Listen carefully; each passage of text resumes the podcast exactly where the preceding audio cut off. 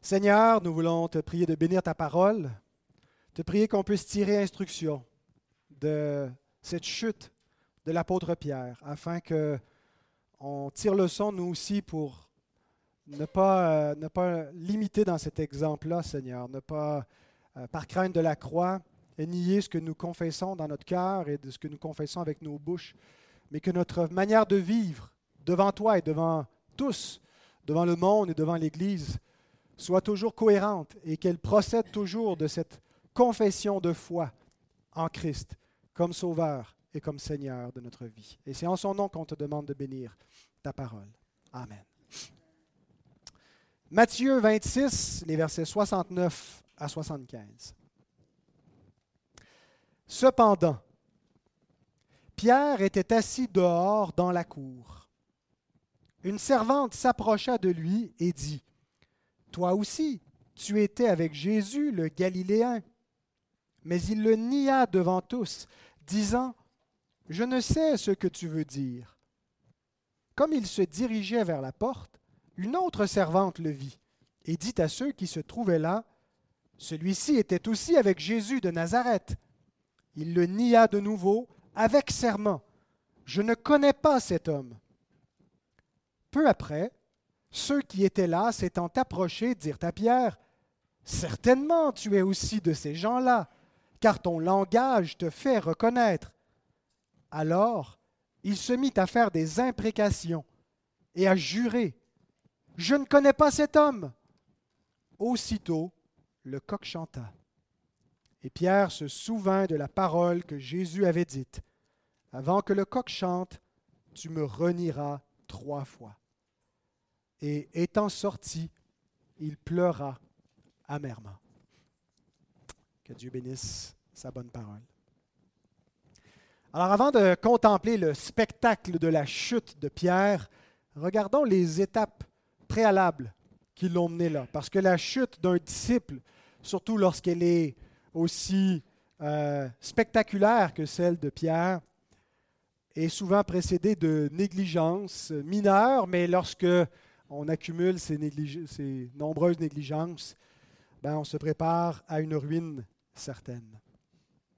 Matthieu introduit la situation de Pierre au verset 58. Il a écrit Pierre le suivit de loin, alors qu'on menait Jésus ligoté dans la cour du souverain sacrificateur. Pierre le suivit de loin jusqu'à la cour du souverain sacrificateur. Il entra et s'assit avec les serviteurs pour voir comment cela finirait. Ah, il est là, le projecteur n'a pas été mis sur lui, on a juste, on l'a gardé euh, euh, dans notre esprit, et dans l'arrière scène en attendant qu'on voit d'abord le procès avec Jésus et ensuite le projecteur se déplace sur Pierre. J'ai aimé les quatre étapes identifiées par J.C. Rowell dans son commentaire pour nous euh, expliquer les étapes qui ont euh, précédé la chute de Pierre. D'abord, la confiance en soi, au verset 33. Lorsqu'il a affirmé avec certitude que tous les autres pouvaient chuter, lui resterait fidèle. Lui irait jusqu'à la mort parce qu'il aimait Christ plus que les autres. Deuxièmement, l'indolence. Alors que le Seigneur lui a dit, prie avec moi. Et à plusieurs reprises, le même réveillé pour l'amener à prier parce qu'il devait faire face à l'heure de la tentation qui s'en venait. Il dormait. L'indolence. Troisièmement, le compromis, en suivant Christ de loin. En ayant ici une image de un disciple qui reste attaché au Seigneur, mais qui ne le suit pas de près. Et finalement, l'imprudence en s'asseyant avec les ennemis de Christ, en rentrant furtivement et en s'assoyant parmi les moqueurs. Pierre ne réalise pas sa vulnérabilité.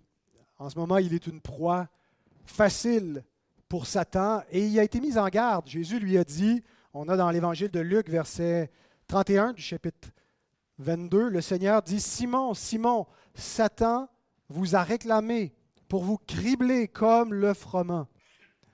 Donc le Seigneur lui a dit qu'il allait passer par une épreuve. Il l'a appelé à la prière. Il l'a invité à venir avec lui. Mais Pierre n'a pas pris garde. Pierre s'est appuyé sur lui-même. Il a été indolent. Il, était dans le compromis, l'imprudence. Mais plus tard, il va tirer leçon de sa chute. Lui-même va écrire aux autres chrétiens dans sa première épître, chapitre 5, verset 8, Soyez sobres. Votre adversaire, le diable, rôde comme un lion rugissant, cherchant qui il dévorera. Pierre écrit ces mots par expérience, en, étant, en ayant été lui-même la proie de ce lion rugissant. En son heure est venue. Il devait être criblé et il n'était pas prêt.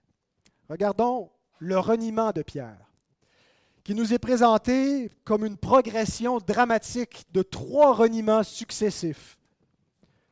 Regardons chacun de ces trois reniements. Le premier, versets 69 et 70. Cependant, Pierre était assis dans la cour. Une servante s'approcha de lui et dit, Toi aussi, tu étais avec Jésus le Galiléen. Mais il ne nia devant tous, disant, Je ne sais ce que tu veux dire. Le mot cependant euh, a le sens de pendant ce temps pendant que nous étions en train d'examiner la scène avec Jésus, où il est en procès, où il est mis en accusation, où le verdict tombe sur lui, où il est déclaré digne de mort, où on commence à le tabasser, pendant ce temps, Pierre est là. Pendant tout le temps où Jésus était examiné, Pierre était là. Et qu'est-ce qui se passait pendant ce temps? Pendant que Jésus était humilié, eh il y avait une autre humiliation qui, avait cours. Un de ses principaux disciples, était en train de le renier. Et ça fait partie de, des souffrances de Christ d'être abandonné même des siens. Ça fait partie de sa croix, ce reniement de Pierre. Une première servante s'approche et le mot euh, pour désigner cette servante, paille disquet, euh, la, particule paille euh, vient du mot paidion qui veut dire enfant. Donc on, on considère que c'est probablement une jeune servante soit une servante enfant ou adolescente, qui s'approche. Et le, jeune âge de cette servante nous révèle en quelque sorte la vulnérabilité Je cite Calvin, je vais le citer à plusieurs reprises dans ce message. J'ai trouvé son, commentaire euh, extrêmement euh, intéressant. J'ai souligné énormément Calvin dans ma préparation. Alors, je pense que j'ai sept citations en tout de lui. Il écrit Nous voyons ici qu'il n'est pas nécessaire d'avoir une lutte acharnée, ni de disposer d'un grand nombre de forces ou d'instruments de guerre pour venir à bout d'un homme. Car tout homme qui n'est pas soutenu par la main de Dieu tombera à l'instant par un léger coup de vent ou le bruissement d'une feuille qui tombe. Il n'attend pas d'être traîné devant le tribunal du grand prêtre ou que ses ennemis tentent de le faire mourir violemment, mais effrayé par la voix d'une femme d'une jeune femme qui plus est. Il renie immédiatement son maître. On ne l'a pas accusé de grand-chose. On juste dit, toi aussi, tu avec lui. Et, avant même qu'on le menace de quoi que ce soit, il a été prompt à le renier. Donc, elle identifie Pierre comme un disciple de Jésus. Elle l'appelle le Galiléen. Toi aussi, tu es avec le Galiléen. Et euh, après, la deuxième servante euh, va dire le Jésus de Nazareth. Et il faut savoir que dans la bouche de Juifs de Judée, ces expressions, le Galiléen et de Nazareth, sont euh, dites avec une sorte de mépris. Hein, peut-il sortir quoi que ce soit de bon de Nazareth? Un Messie qui vient de la Galilée, c'est impossible. Et c'est ce que Matthieu nous a indiqué au début de son évangile, au chapitre 2. Il sera appelé Nazaréen, comme on dit les, prophètes, mais il n'y a aucun prophète qui dit ça, et c'est un, résumé par Matthieu pour dire que ça va, il va être méprisé, méprisé par ses origines, qui puissent venir de la Galilée. Donc, Pierre sent déjà le mépris dans la bouche de cette servante, et il s'en défend. Il le nia devant tous. La servante s'adresse à lui directement, mais s'adresse à lui devant tous. Donc Pierre nie devant tous. Il euh, n'ignore pas ce qu'elle dit, et il répond en disant, Je ne sais ce que tu veux dire. Ah, si on traduirait en, québécois, de quoi tu parles? Je ne sais pas de quoi tu parles. Notons qu'il y a deux façons de nier Christ. On peut nier qui est Jésus, nier son identité de Messie, de Fils de Dieu, ou on peut nier être son disciple. Pierre n'est pas en train de nier que Jésus est le Christ, il est simplement en train de nier être son disciple. Rabat de mort, euh, un, théologien du 8e siècle, 9e siècle, écrit Dans ce reniement de Pierre, nous affirmons que le Christ est renié non seulement par celui qui nie qui est le Christ, mais qui nie lui-même à être chrétien. Donc pour nier Christ, il n'est pas forcément nécessaire d'aller jusqu'à nier la divinité de Christ, nier sa, messianité.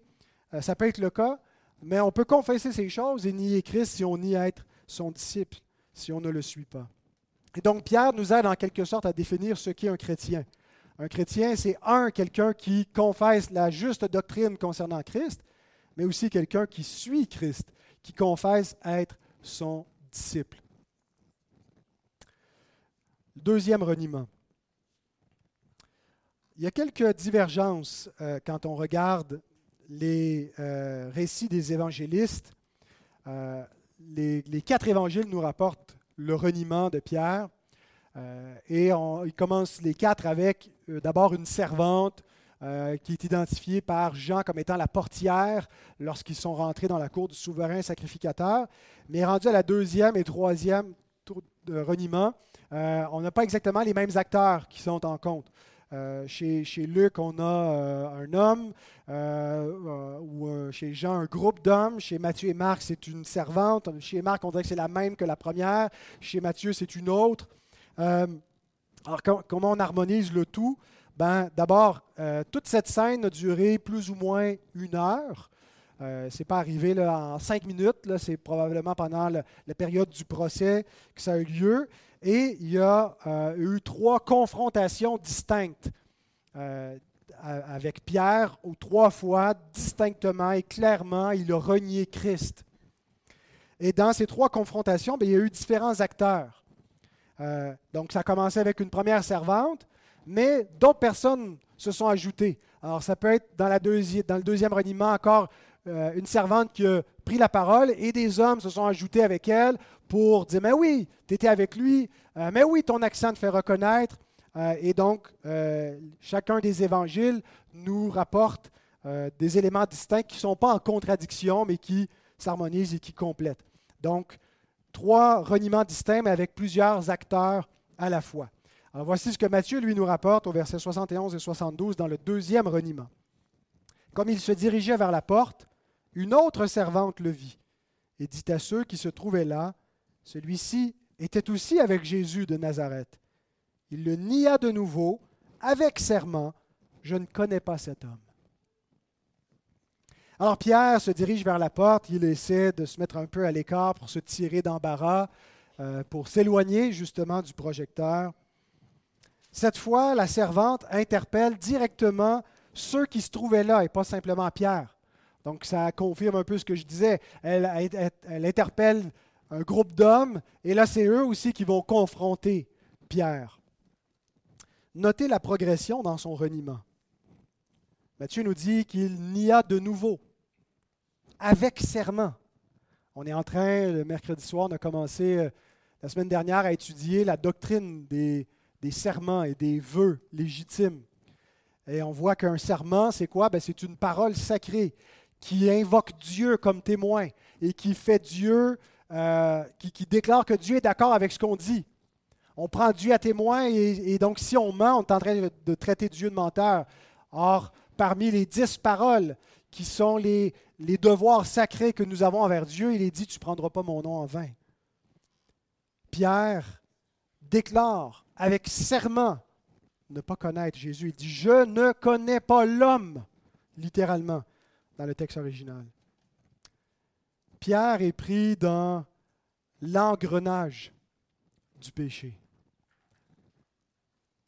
Calvin note judicieusement, nous concluons donc que le pécheur, après être tombé une fois, est toujours précipité de mal en pis, de sorte que ceux qui commencent par des délits ordinaires se précipitent ensuite tête baissée dans les crimes les plus bas, devant lesquels ils auraient d'abord reculé avec horreur. Pierre ne pouvait pas imaginer un jour qu'il renierait Christ. voilà que c'est déjà la deuxième fois qu'il le fait, avec serment. alors qu'il disait avec serment qu'il irait jusqu'à la mort. Mais c'est souvent ce qui arrive lorsque le péché nous enveloppe, nous enveloppe facilement. Lorsqu'on ne s'en dégage pas précipitamment, il devient plus facile de, de nous euh, posséder, de nous faire tomber plus creux, de nous faire accepter davantage à notre conscience ce qu'on ne pouvait pas accepter initialement. Mais la chute de Pierre ne s'arrête pas là. Elle se poursuit avec le troisième reniement. Et le but de l'Écriture, c'est de nous montrer qu'il y a une aggravation. Pierre n'est pas simplement en train de répéter trois fois le même péché, mais il sombre de plus en plus profondément dans, dans l'endurcissement de son péché. À nouveau, Rabbin écrit Observez ce qu'il dit la première fois. Je ne sais pas ce que tu veux dire. La seconde fois, il le nie avec serment. La troisième fois, il se mit à faire des imprécations et à jurer qu'il ne connaissait pas cet homme. Car persévérer dans le péché augmente le péché. Et celui qui ne tient pas compte des péchés moindres tombe dans de plus graves péchés. Mes frères, mes sœurs, prenez garde. Prenez garde. Jésus dit, si ta main est une occasion de chute, coupe-la. Coupe à la racine, coupe maintenant, de peur d'être entraîné plus loin. La triple répétition est significative et on va voir lorsque, on ne le verra pas dans notre évangile, mais on sait quand Pierre est restauré, Jésus va lui poser trois fois la question, m'aimes-tu? M'aimes-tu plus que ceux-ci? Hein, Trois reniements, trois, euh, trois fois m'aimes-tu, mais à trois fois aussi il réaffirme, paie mes brebis. Il le restaure dans son office apostolique. Euh, mais trois fois, il le renie. C'est pour montrer que c'est signé. C'est pas juste euh, une, erreur momentanée. Hein, il n'y a pas juste balbutié. Hein, il persiste et il signe, euh, il confirme, et ça lui est répété sur une assez longue période. Ce n'est pas juste en deux minutes, c'est pendant une heure au moins que ça se produit. Augustin écrit, Tout comme Pierre a renié trois fois, l'hérésie concernant le Christ se limite à trois formes d'erreur. Elle porte sur sa divinité, son humanité ou les deux. Trois sortes d'erreurs christologiques. Euh, Ce n'est pas nécessairement qu'il y, a là une, allégorie parce qu'il y a trois reniements, puis il y a trois hérésies christologiques, mais une comparaison intéressante. Regardons donc ce, cet ultime, ce troisième reniement de Pierre, verset 73. Peu après, ceux qui étaient là, s'étant approchés, dirent à Pierre, Certainement, tu es aussi de ces gens-là, car ton langage te fait reconnaître. Alors il se mit à faire des imprécations et à jurer, Je ne connais pas cet homme. Alors même si Pierre cherchait à les esquiver, il s'en va à l'écart, il se retire de la lumière, ses adversaires reviennent à la charge. C'est eux qui le poursuivent. Et ils sont catégoriques. Certainement, tu es aussi de ces gens-là. Est-ce que ça implique qu'il aussi est digne de mort? En tout cas, c'est ce que Pierre semble craindre. Il veut sauver sa peau à tout prix. Et leur preuve pour, pour affirmer que Pierre fait partie de ces gens-là, ben c'est sa façon de parler, son langage. Il a un accent. Il ne parle pas comme nous, hein, comme un, un chibolette hein, qu'on voit dans le livre des juges. Hein. ils n'étaient pas capables de prononcer de la même façon et donc on pouvait reconnaître leur origine. Et de la même façon qu'on entend des régionalismes, on entend des accents du lac Saint-Jean ou de la Gaspésie, euh, et on sait que ces gens-là ne viennent pas de Montréal. Et même s'ils essaieraient de nous faire croire qu'ils sont nés sur le plateau, ben on dirait non, ton accent te fait reconnaître. Ben, ton accent fait bien reconnaître que tu es un Galiléen. Et c'est des Galiléens qui sont les disciples de ce Jésus. Et Jean ajoute aussi un autre élément par lequel Pierre fut reconnu comme l'un de ses disciples. Jean 18, 26, un des serviteurs du souverain sacrificateur, parent de celui à qui Pierre avait coupé l'oreille, dit Ne t'ai-je pas vu avec lui dans le jardin? Je t'ai vu à soir. Arrête de le nier. Tu fais partie de ses disciples. Alors, Pierre sort l'artillerie lourde. Il sort tout ce qu'il peut pour convaincre ses adversaires du contraire de ce qu'il croit vraiment. Il n'est pas, pas un bon évangéliste ici, alors qu'on est supposé proclamer que Jésus est Seigneur, que Jésus est le Sauveur, qu'on doit le dire avec serment si nécessaire, qu'on doit témoigner de ce que Christ a fait pour nous. Lui, il fait des pieds et des mains, il se tue à leur dire qu'il ne croit pas en cet homme. Il fait le contraire du travail d'un évangéliste. Pourquoi? Spurgeon suggère que Pierre voulait sûrement sauver sa peau. Il écrit Quelles que fussent les conséquences de confesser Christ pour Pierre, elles n'auraient pas elle n'aurait pu être aussi désastreuse que ce lâche reniement. Pierre avait peur des conséquences. Pierre avait peur de la souffrance. Pierre avait peur de l'humiliation. Pierre avait peur de souffrir avec Christ. Et il est prêt à se parjurer, il est prêt à nier qu'il connaît Jésus, il est prêt à abandonner son ami, son maître. Et quoi que ce soit que Pierre voulait éviter, ça ne pouvait pas être aussi pire que ce qu'il a embrassé dans son reniement. Sachant aussi que la chute d'un serviteur de Dieu n'a pas des conséquences que pour lui. J.C. Rall écrit L'Église et le monde sont parfois choqués par l'inconduite soudaine d'un grand chrétien. Les incroyants, pardon, les croyants en sont découragés et ébranlés, tandis que les ennemis de Dieu s'en réjouissent et s'en moquent. Mais si l'on devait connaître la vérité, on constaterait généralement que l'explication de tel cas est un éloignement personnel de Dieu. Les hommes tombent en privé bien avant de tomber en public. Quand on entend des scandales, quand on voit des, la chute de certains serviteurs et qu'on est attristé et que l'Église est blessée, que le témoignage du nom de notre Seigneur est euh, euh, insulté, que le monde se moque et que le monde se réjouit. Ben, sachons que ce qui est devenu public révèle souvent une chute personnelle, privée, qui existait. Donc on a vu Pierre avait déjà, était déjà euh, en train de tomber avant de renier Christ. Mais heureusement, le récit qui nous est rapporté ne se termine pas sur cette note de reniement, mais plutôt sur la note positive, la note de la grâce de Dieu, la note de la repentance. La repentance qui est le début du relèvement pour ceux qui tombent. Verset 75. Aussitôt, le coq chanta. Et Pierre se souvint de la parole que Jésus avait dite avant que le coq chante, Tu me renieras trois fois. Et étant sorti, il pleura amèrement. J'aime bien comment Matthieu l'écrit. Aussitôt le coq chanta. On sent un peu l'effet réveil matin.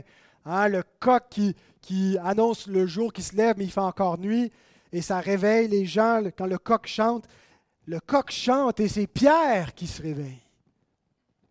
Pierre qui était en train de tomber, Pierre qui était tombé, Pierre qui était loin du Seigneur, Pierre qui renie Christ, Pierre qui est en train d'apostasier. Et le coq qui réveille sa conscience parce qu'il, réveille la mémoire de Pierre. Il se souvint des paroles que Jésus lui avait dites. Il se souvient que ce qui est en train d'arriver, c'est exactement ce que Jésus lui a dit quelques heures auparavant, alors que lui-même s'est opposé. Et Luc ajoute un autre élément dans son évangile qui a réveillé Pierre encore plus brutalement que le cri du coq. Luc 22, 61. Le Seigneur s'étant retourné, regarda Pierre. Et Pierre se souvint de la parole que le Seigneur lui avait dite. Avant que le coq chante aujourd'hui, tu me renieras trois fois.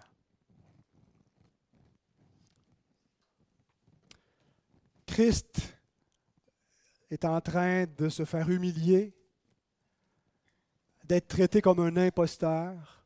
On lui crache dessus, on le frappe, et juste à côté, il y a son principal disciple qui est en train de le nier avec des imprécations, en train de, de prendre sur lui la malédiction en disant qu'il ne le connaît pas.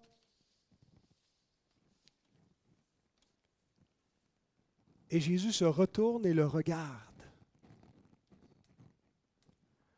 Et moi, j'imagine la scène. J'imagine que leur regard se sont retrouvés l'un l'autre. Et que ça, ça a été l'épée qui a percé le cœur de Pierre à ce moment-là. De voir le regard de Christ. Probablement pas un regard de colère. Vous savez, si on était en train de renier un, de nos semblables, un ami, notre mari ou notre femme, et qu'on se fait prendre sur le fait. Imaginez le, regard avec les épées dans les yeux et, et l'insulte et l'animosité. Mais il n'y a aucune méchanceté dans le cœur de ce sauveur, que de la tendresse. Ça n'a pas dû être un regard vexé, mais un regard plein de compassion et de pitié pour Pierre. Un regard d'amour qui était déjà en train de le pardonner. Un regard qui était suffisant pour réveiller sa conscience et pour susciter en lui la repentance. Mais ce regard a dû lui faire terriblement mal. Une souffrance qui était nécessaire une souffrance qui est une preuve d'amour mutuel.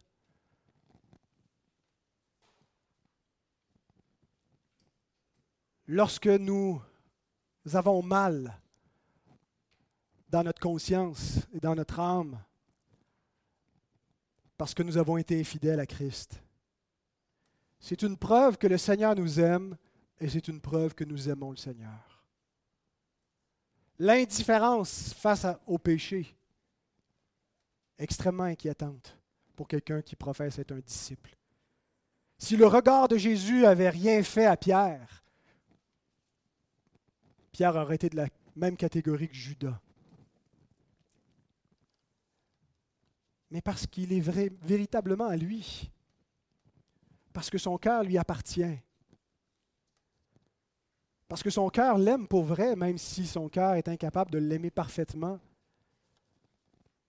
ce regard a provoqué une tristesse, a provoqué une souffrance. Mais vous savez, c'est cette tristesse dont on ne se repent pas. Parce que c'est la tristesse qui mène à la repentance, qui mène à la restauration, qui mène à la vie. Et des regards comme ça, Jésus en a plein en réserve pour ses enfants. Jean Calvin écrit Sachons donc que si quelqu'un est tombé, sa repentance ne commencera pas avant que le Seigneur ait porté sur lui son regard. Nous croyons que l'être humain est mort dans son péché, qu'il est même incapable de se repentir de ses fautes jusqu'à ce qu'il reçoive la grâce de la repentance, qui lui donne une conviction de péché par l'Esprit de Dieu. Mais vous savez, même les enfants de Dieu qui sont régénérés, ont besoin que cette grâce se renouvelle en eux pour qu'ils puissent à nouveau se repentir. Et il y a quelque chose de mystérieux qui fait que notre libre arbitre, notre propre volonté, notre propre euh, réponse à la parole de Dieu se fait conjointement avec la grâce active du Seigneur qui nous ramène et nous ramène à la repentance. Et il le fait en nous regardant avec tendresse en nous faisant prendre conscience de nos chutes. Et là, on se sent humilié, on se sent honteux, on réalise la laideur du péché, on réalise notre faiblesse, on réalise notre orgueil, on réalise qu'on est des lâches. Et on fait comme Pierre. On pleure, on confesse nos péchés, on tend la main à Christ et il nous relève. Matthieu nous dit qu'il pleura amèrement, Mais j'aime mieux encore le témoignage de Pierre lui-même, parce que vous savez que l'évangile de Marc, c'est aussi l'évangile de Pierre. Hein, c'est probablement, euh, c'est Marc qui l'a rédigé, mais euh, probablement avec les instructions de l'apôtre Pierre, comme certaines lettres euh, étaient rédigées par la main d'un secrétaire. Donc voici comment Marc nous rapporte cette scène. Marc 14, 72. Aussitôt, pour la seconde fois, le coq chantant. Est-ce qu'on peut mettre, euh, je pense c'est avant. On est tout perdu. Marc, euh, il n'est pas là, Marc 14, 72, ça se peut que j'en ai oublié, remarquez. Alors, je vous le lis. Le coq chanta, et Pierre se souvint de la parole que Jésus lui avait dite Avant que le coq chante deux fois, tu me renieras trois fois. Et en y réfléchissant, il pleurait. Et pourquoi je préfère cette version-là? C'est parce que Matthieu nous a rapporté avec ce qu'on appelle un naoriste. Un naoriste, c'est comme un passé simple. Pierre pleura, et il nous dit, il pleura amèrement. Mais Marc nous dit, Pierre pleurait. En y réfléchissant, il pleurait. Et là, c'est un imparfait. Et dans le texte grec, c'est un imparfait. Et l'imparfait a cette distinction de, de d'être une action qui a de la durée. Qui n'est pas juste le passé simple, c'est arrivé, dans un point ponctuel, c'est fini. C'est du passé simple. Mais l'imparfait, c'est ça a duré dans le temps. C'est itératif, ça s'est répété. Et la Bible a noté, l'a bien relevé dans, ses notes. Cela veut dire que dans la suite, quand cette pensée lui revenait à l'esprit, elle lui arrachait des larmes. Et en effet, quelque sens qu'on donne au premier de ces deux verbes, il faut rejeter comme fausse toute traduction qui rend le second, comme on le fait si souvent, par un passé défini. Il pleura. Au lieu de cet imparfait voulu par l'évangéliste, il pleurait. Dans tout son évangile, Marc emploie très fréquemment ce temps de verbe qu'il ne confond jamais avec un autre et par lequel il exprime la répétition ou la durée ou la permanence d'une action. Ce que Pierre nous dit, c'est pas simplement qu'il a pleuré une fois, il a eu de la grosse peine, puis ça a été fini. Mais que chaque fois qu'il a repensé à cela, il pleurait. il y a même une tradition qui dit chaque fois que, que Pierre entendait le coq chanter, il pleurait. Un petit peu comme lorsqu'on repense à nos anciens péchés qu'on a honte. Nous arrivons aux applications. Jean Calvin écrit La chute de Pierre, qui est ici relatée, est un miroir éclairant sur notre faiblesse. Ce récit qui se rapporte à un seul individu contient une doctrine qui s'applique à toute l'Église et qui, en effet, est fort utile, tant pour instruire ceux qui se tiennent dans l'inquiétude et la crainte que pour consoler ceux qui sont tombés en leur conservant l'espoir du pardon. Quelles sont les applications pour nous? La chute de Pierre nous rapporte des événements historiques qui concernent Pierre, mais en même temps qui ont été, euh, euh, qui ont été enregistrés pour notre édification et notre instruction, qui nous rapporte par un miroir la chute de tout disciple, qui tourne le dos à Christ momentanément. Trois applications. Premièrement, attention à nos propres chutes. J.C. Rowell dit une personne peut être convertie à Dieu, avoir la foi, l'espérance et l'amour envers Christ, et pourtant être vaincue par son péché et faire de terribles chutes. Mes frères, mes sœurs, nous ne prêchons pas la théologie des chrétiens qui ne font que des petits péchés véniels. D'abord, il n'y a pas de péché véniel, il n'y a que des péchés mortels mais vous ne faites pas que des péchés qui sont socialement acceptables. Et peut-être il y en a parmi nous qui n'ont pas de gros péchés scandaleux, mais il y a des chrétiens nés de nouveau qui ont des gros péchés scandaleux. Et nous croyons qu'on peut être un enfant de Dieu malgré tout. Ceci n'est pas pour encourager les gros péchés scandaleux, mais pour avoir une juste compréhension de ce qu'est la sanctification et de ce qu'est le péché rémanent. Être une nouvelle créature, né de nouveau, ne fait pas qu'on pêche moins ou qu'on pêche moins gravement. Fait qu'on se repent mieux. La nouvelle nature ne vient pas enlever l'ancienne nature. On a deux natures. Mais la vieille nature est encore aussi laide, aussi corrompue qu'elle l'était. La différence, c'est que maintenant, on est gardé par le Saint-Esprit. Et lorsqu'on tombe, on est convaincu de péché, on a honte. Et la sanctification, ce n'est pas qu'on pêche de moins en moins, mais c'est qu'on est conscientisé de plus en plus à notre nature pécheresse. Et parce qu'on est davantage conscientisé, ben, on est plus prudent et on prend plus de moyens pour se garder. Et de cette façon-là, on pêche moins parce qu'on est plus discipliné étant des disciples. Mais quelqu'un qui aime Christ, parce que son cœur a été régénéré, peut momentanément renier Christ parce qu'il a peur de la croix.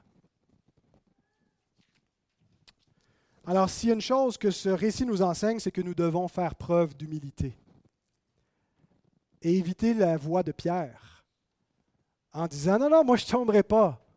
Les gros péchés, c'est pour des faux chrétiens charnels. Pas de danger pour moi. Le diable est rusé. Peut-être qu'il ne t'attrapera pas dans tel ou tel péché, mais il y a plus d'un tour dans son sac. Paul nous dit dans 1 Corinthiens 10, 12, Ainsi donc, que celui qui est debout prenne garde de tomber. Ne soyons pas présomptueux. Ne pensons pas que notre conversion a enlevé tout potentiel de chute et de chute grave. Pierre se croyait debout et malgré de nombreux avertissements du Seigneur, il n'a pas pris garde et il a négligé les moyens de grâce, ce que nous ne devons pas faire. Nous devons prier pour notre propre préservation. Est-ce que vous consacrez un certain nombre de, minutes dans votre vie de prière pour être préservé de la tentation, comme Christ nous l'a enseigné dans le Notre Père? Peut-être qu'aujourd'hui tout va bien, tout est facile, il n'y a pas d'objet de tentation. Et que cette facilité vous amène à la négligence, à négliger les moyens de grâce, en particulier la prière ou la confession des péchés, la redevabilité. Parce que c'est des petits péchés, c'est sous contrôle. Prenez garde. Sans la grâce, votre chute est certaine. Ne vous privez pas de la grâce, ce qui veut dire concrètement, ne vous privez pas des moyens de grâce. Peut-être vous exposez-vous vous-même à la tentation, comme Pierre, en jouant avec le feu. Calvin écrit, il était de son devoir sans doute de suivre son maître mais averti qu'il allait régimber, il aurait dû plutôt se cacher dans quelques coins pour ne pas s'exposer à une occasion de péché. C'est ainsi qu'il arrive fréquemment que des croyants, sous une apparence de vertu, se jettent à la portée de la tentation.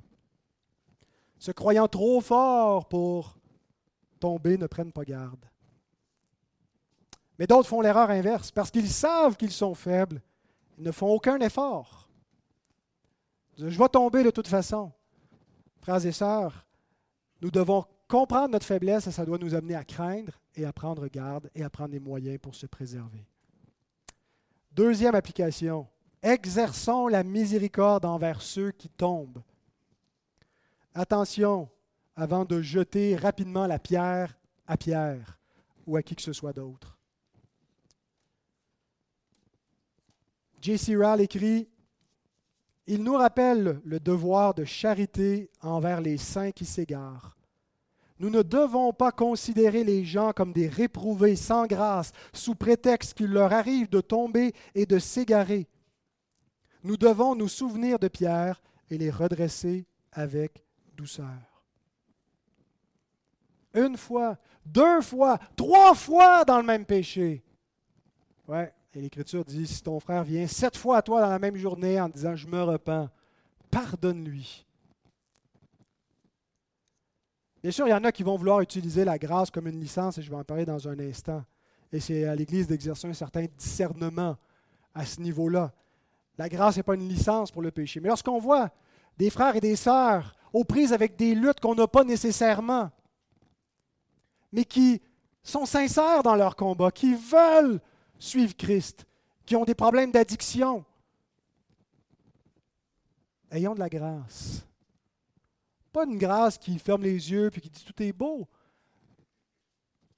mais la grâce qui accorde le pardon, qui encourage, qui cherche à relever et non pas à écraser. On ne tape pas sur la tête, on essaie de relever. C'est ce que l'Écriture nous exhorte de faire. Galates 6, 1. Frère, si un homme vient à être surpris en faute, vous qui êtes spirituel, redressez-le avec un esprit de douceur. Prends garde à toi-même, de peur que tu ne sois aussi tenté.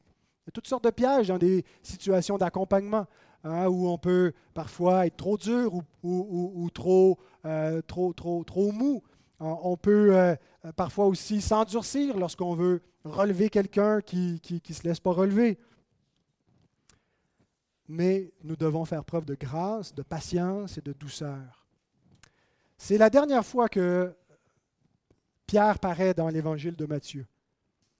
C'est euh, peut-être qu'il y avait une, tension entre Matthieu puis euh, Pierre, puis il a dit Tiens, on va finir avec ta chute, puis on ne parlera pas de ton relèvement. Je ne penserais pas, probablement que Matthieu était au courant aussi que il y avait d'autres écrits et que l'Église savait que Pierre avait été relevé, que Pierre avait été restauré dans son office pastoral après euh, sa chute, et on le voit en particulier dans Jean 21. Mais même avant qu'il soit tombé, Jésus annonce à Pierre qu'il le relèverait, qu'il le rétablirait. Luc 22, on a lu tantôt le verset 31. Le Seigneur dit, Simon, Simon, Satan vous a réclamé pour vous cribler comme le froment. Mais au verset 32, il lui annonce, Mais j'ai prié pour toi, afin que ta foi ne défaille point. Et toi, quand tu seras revenu, affermis tes frères. Pierre a défailli momentanément, mais sa foi n'a point défailli. Il n'a pas cessé de croire en Christ. Au contraire, il est revenu à Christ de toutes ses forces. Et il a été pardonné par lui, il a été restauré par lui. Et il lui avait annoncé d'avance qu'il rétablirait, qu'il affermirait ses frères. Lui-même qui manquait de fermeté allait affermir d'autres. Donc le Seigneur qui a relevé Pierre est toujours vivant pour relever et pour affermir ceux qui tombent comme Pierre. Ce que dit Paul dans Romains 14, 4. Que c'est pas euh, que, que, chaque serviteur, s'il se tient debout, s'il tombe, ça regarde son maître et que le maître a le pouvoir d'affermir ses serviteurs. Vous savez, les églises qui ont une culture de perfectionnisme, où un chrétien, là, ça doit marcher l'extrêmement droite, on a une gaine, on marche les fesses serrées, puis euh, ça développe des lieux d'hypocrisie. Parce qu'on met des attentes comme si ce n'était pas normal que des gens pêchent. Et je ne suis pas en train de dire que c'est acceptable que le péché subsiste dans l'Église, puis qu'on doit devenir comme les, les églises libérales qui, qui, acceptent tout, qui confondent la grâce et la licence. Euh, Ce n'est pas du tout cela. Mais il y a vraiment un danger de tomber dans des lieux qui manquent de grâce, qui exigent un perfectionnisme et qui exigent une sorte d'irréprochabilité de la part des serviteurs de Dieu qui ne peut pas être atteinte, donc qui force ceux-ci à faire semblant qu'ils atteignent les standards. Et lorsqu'ils pêchent, ils tombent dans le désespoir. Mais ce que l'Écriture nous montre, c'est qu'il y a une place pour la restauration. Il y a une place pour la restauration et, la restauration, qu'est-ce qu'elle fait? Elle produit la repentance et la sainteté. Elle n'engendre pas la licence. Les vrais enfants de Dieu, quand on les restaure, ne disent pas Yes, je vais pécher de plus belle. Ils ont appris de leur leçon et ils sont davantage sur leur garde. Pierre a tombé encore. Pierre va être repris par, par Paul, mais est tombé de façon moindre par la suite. Et on fait preuve d'un énorme courage pour prêcher l'Évangile à ces mêmes gens devant lesquels il niait Christ. Il les appelle à la repentance dans Acte 3. Ce même Sanhédrin. Donc la restauration produit la repentance et la sainteté. Le perfectionnisme engendre l'hypocrisie et le désespoir. Il y a une place pour restaurer même les ouvriers qui tombent.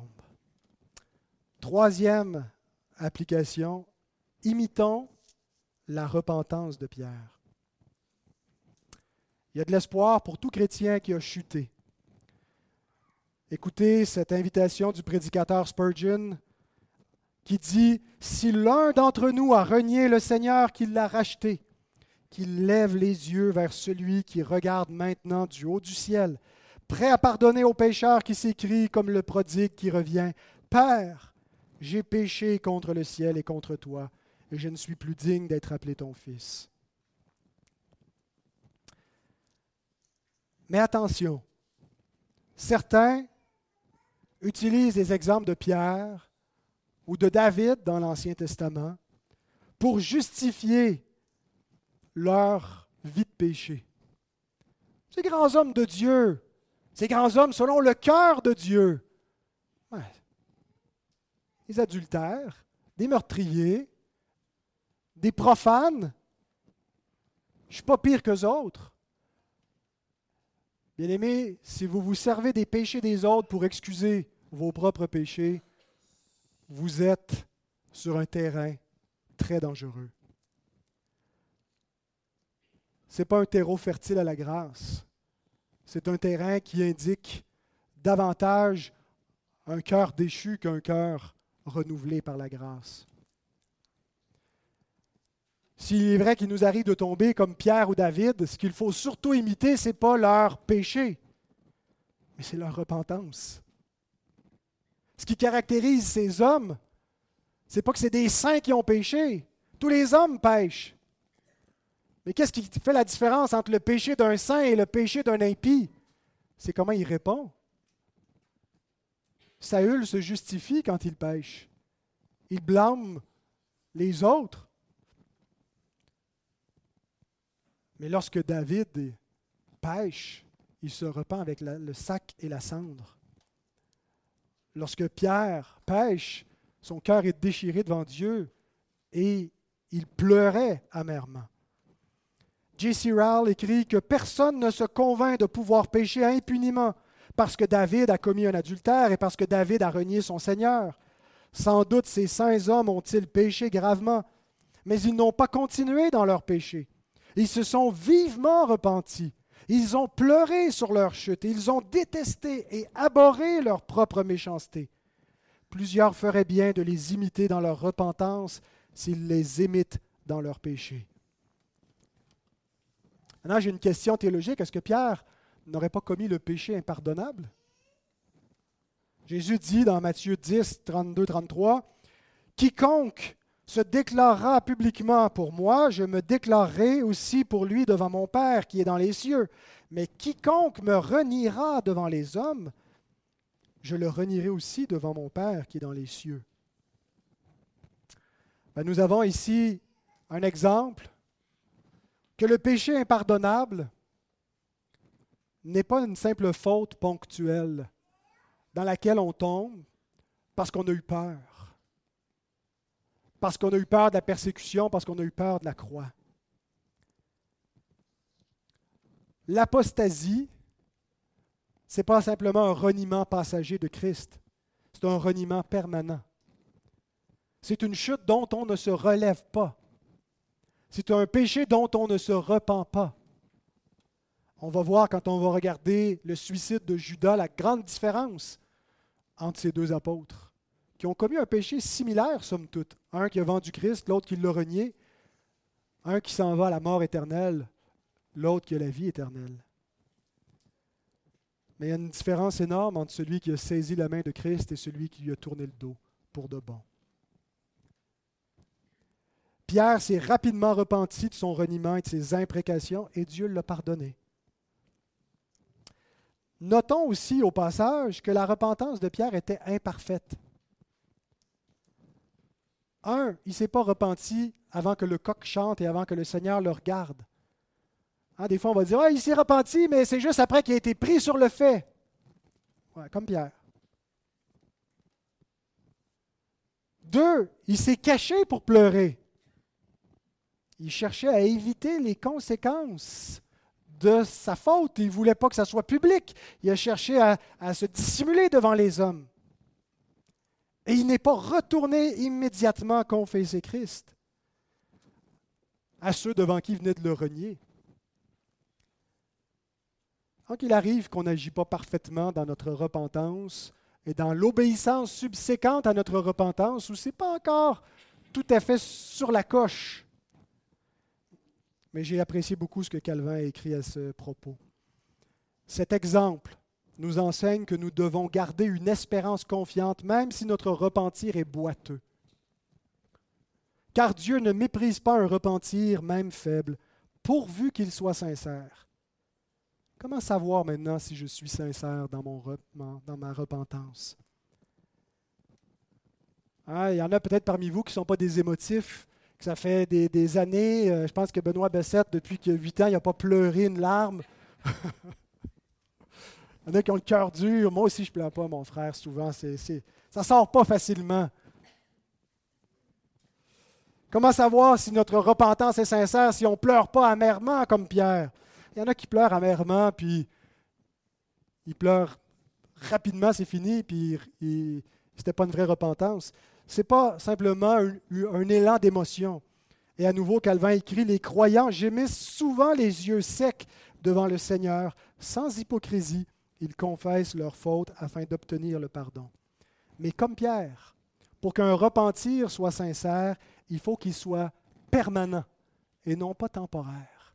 Si on éprouve simplement une sorte de, petite tristesse très passagère sur ce qu'est le péché, qu'on n'est pas dans une, repentance perpétuelle. Je ne suis pas en train de dire que chaque jour on est misérable, on est ça déprime, sauf que celui qui est, vraiment repentant, c'est celui qui fait pénitence pour le reste de sa vie. Celui qui confesse continuellement son péché, qui a constamment conscience qu'il est un pécheur et qui s'en réjouit pas, qui demande pardon à Dieu, puis qui dit Qui me délivrera de ce corps de mort et qui, qui lutte contre lui-même, qui lutte contre son péché.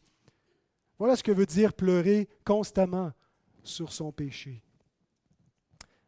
Afin de nous préserver, mes frères et mes sœurs, ou peut-être de nous relever si nous sommes tombés, nous allons maintenant prendre la communion avec Christ. C'est un moyen de grâce. Ce n'est pas pour ceux qui sont dignes, c'est pour ceux qui sont indignes. Ceux qui sont indignes de le recevoir qui le savent, mais qui viennent humblement, pénitents, à sa table pour être en communion avec lui. Je vais inviter notre sœur, Mme Payette, à venir nous conduire dans un champ. Ce matin, ce que j'ai demandé, c'est qu'on puisse distribuer le repas. Donc, vous allez rester à vos places. Euh, mon frère Roger, mon frère Robert vont venir vous distribuer les éléments. Donc, je vous rappelle que ce repas a été institué comme un repas d'alliance, un moyen de grâce perpétuelle, un petit peu comme lorsque euh, Jésus a institué le repas, aussi il a fait une autre chose en instituant le repas, c'était de laver les pieds de ses disciples. Et quand il est arrivé le tour de Pierre, qu'est-ce que Pierre a dit? Il a dit Non, jamais tu ne me laveras les pieds. Vous pouvez commencer à, distribuer. Et Jésus a dit Si je ne te lave pas les pieds, tu n'as pas de part avec moi. Il y avait dans ce rituel du lavement des pieds un symbole de la grâce de la sanctification. Aussi pur que nous sommes, nous qui avons été complètement lavés les mains, la tête et le corps entier, parce que nous avons été Christ et avons été ensevelis avec lui dans le baptême, ben, pour revenir à la table du Seigneur, il doit nous laver les pieds. C'est-à-dire qu'il doit encore pardonner notre péché. Et nous devons encore faire face au fait que nous sommes ce Pierre qui a renié Christ. Parce que nous avons eu honte de lui ou parce que nous l'avons déshonoré par notre péché. Et nous voyons Jésus réduit à être comme un esclave, à être celui qui s'humilie, qui lave les pieds de ses disciples pour qu'on puisse être à sa table. Mais si on dit non, non, non, je suis capable par moi-même d'être assez propre pour être à ta table, il dit donc, tu n'as pas de place à ma table. La seule façon d'être admis à la table de Christ, c'est en se laissant laver les pieds par lui. Alors si vous dites, je ne suis pas digne de prendre ce repas, vous êtes en train de refuser que Christ vous lave les pieds. Mais en recevant ce repas, ce que vous faites, c'est que vous recevez la grâce de Christ. Je sais que je ne suis pas digne. Je ne le serai jamais. Et ma seule dignité devant Dieu, c'est celle qui m'est imputée, celle qui m'est donnée. C'est la, dignité de Christ. C'est son obéissance, sa justice qui m'est gratuitement donnée parce que je crois en lui. Et donc, non seulement il m'a pardonné mes péchés passés, mais ceux pas très très loin, ceux de cette semaine, il me lave encore les pieds aujourd'hui pour mes excès de parole, mes excès de manger et de boire, pour mes mauvaises pensées, pour tous mes, débordements, pour tout ce que j'ai fait de mal ou ce que je n'ai pas fait de bien, pour toutes mes lâchetés. Je n'ai pas à avoir honte parce qu'il me couvre, parce qu'il me pardonne, parce qu'il m'aime, parce qu'il jette sur moi un regard d'amour. Alors venons dans cette confiance à la table de notre Seigneur.